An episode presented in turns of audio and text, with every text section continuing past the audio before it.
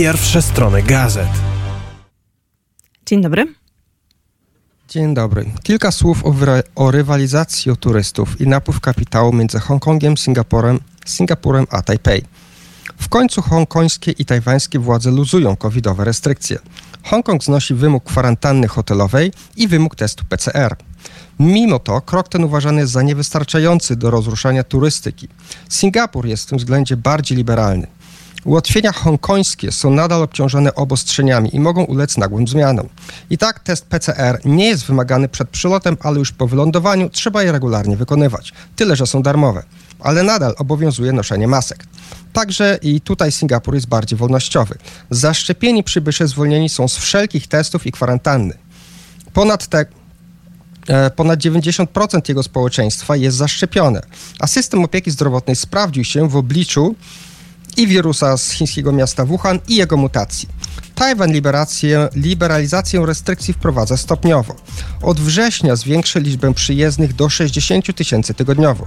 Nadal obowiązuje kwarantanna 3 plus 4, czyli 3 dni w hotelu lub w domu i potem 4 dni e, należy ograniczyć e, komunikację miejską, wizyty w jakichś publicznych miejscach. Odpadnie także test PCR. Kraj wznowi także bezwizowy ruch ze wszystkimi krajami, z którymi wcześniej miał taką wymianę.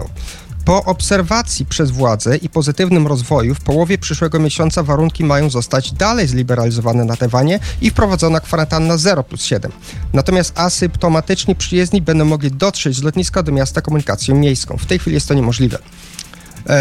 wniosek z tego jest taki. Ja w tym roku dwa razy odwiedziłem Polskę i wiele osób deklarowało chęć odwiedzenia Tajwanu, tak więc w tej chwili nie ma wymówek do odwiedzenia Azji.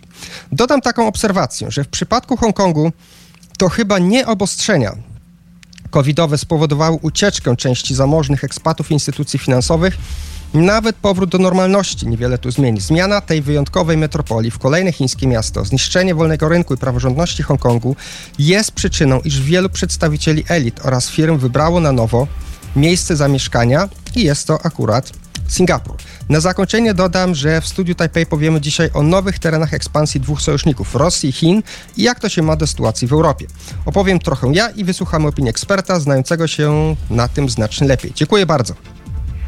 I my także bardzo dziękujemy. Ryszard Zalski, gospodarz studia Taipei. Jak zawsze zachęcamy do śledzenia wypowiedzi. One wszystkie znajdują się na portalu wnet.fm. Mamy godzinę 7.28. To jest z pierwszych stron gazet. A teraz z Taipei przenosimy się do Wielkiej Brytanii, do Londynu, bo tam czeka już Iza Smolarek i Aleks Sławiński.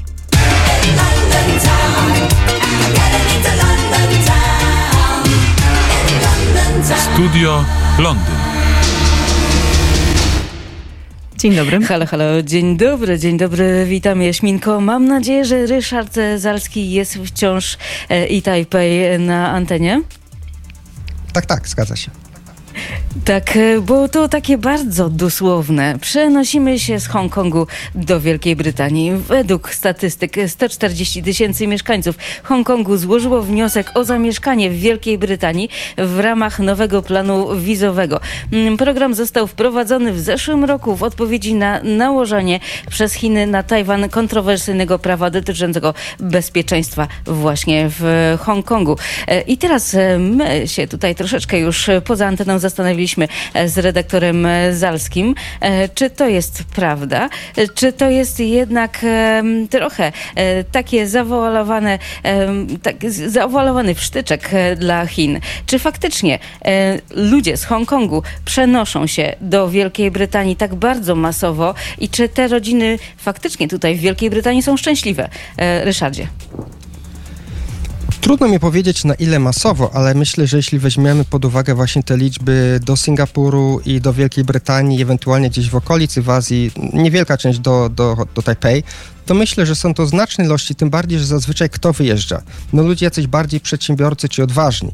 I tutaj e, ja wiem, bo ty mi przysłałaś ten artykuł, e, on się odnosi do takiego, właśnie ja oglądałem w zeszłym tygodniu, pojawił mi się na YouTubie taki program dokumentalny o tym zrobiony, o rodzinie, która się przeprowadziła z Hongkongu do Wielkiej Brytanii.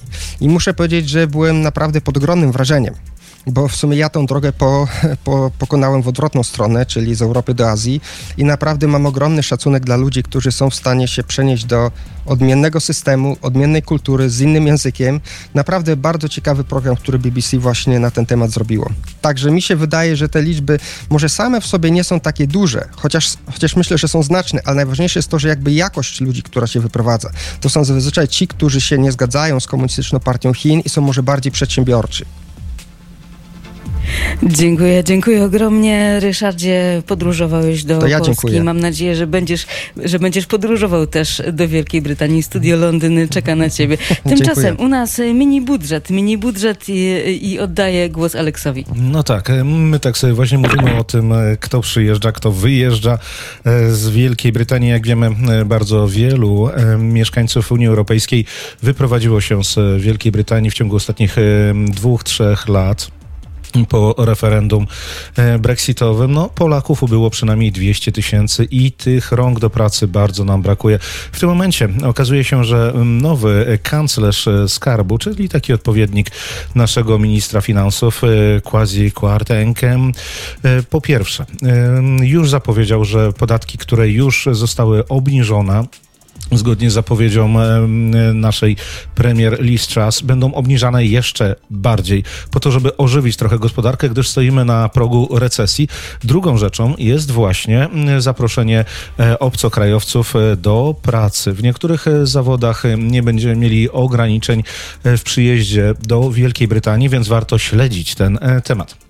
Jak na razie Quasi Kwarteng zapowiedział zniesienie najwyższego progu podatkowego, który wynosi 40% w Wielkiej Brytanii, co zostało już oprotestowane przez partię pracy, która twierdzi, że po prostu e, bogaci będą się jeszcze bardziej bogacić. Z drugiej strony jednak, jak się spojrzy na to, jest e, w tym szaleństwie oczywiście pewna logika. Jeżeli e, najbogatsi ludzie będą otrzymywali impuls, żeby inwestować, żeby nie ukrywać swoich pieniędzy w rajach podatkowych, tak jak do tej pory, być może faktycznie gospodarka nam troszeczkę znowu ruszy.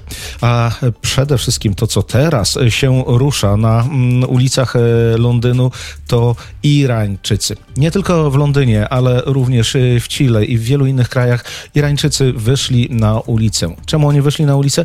Otóż okazało się, że po śmierci w więzieniu e, jednego z ich rodaków właśnie w Iranie e, rozpoczęły się ogromne protesty. Już od tej pory w Iranie tylko zginęło w tych protestach 35 osób.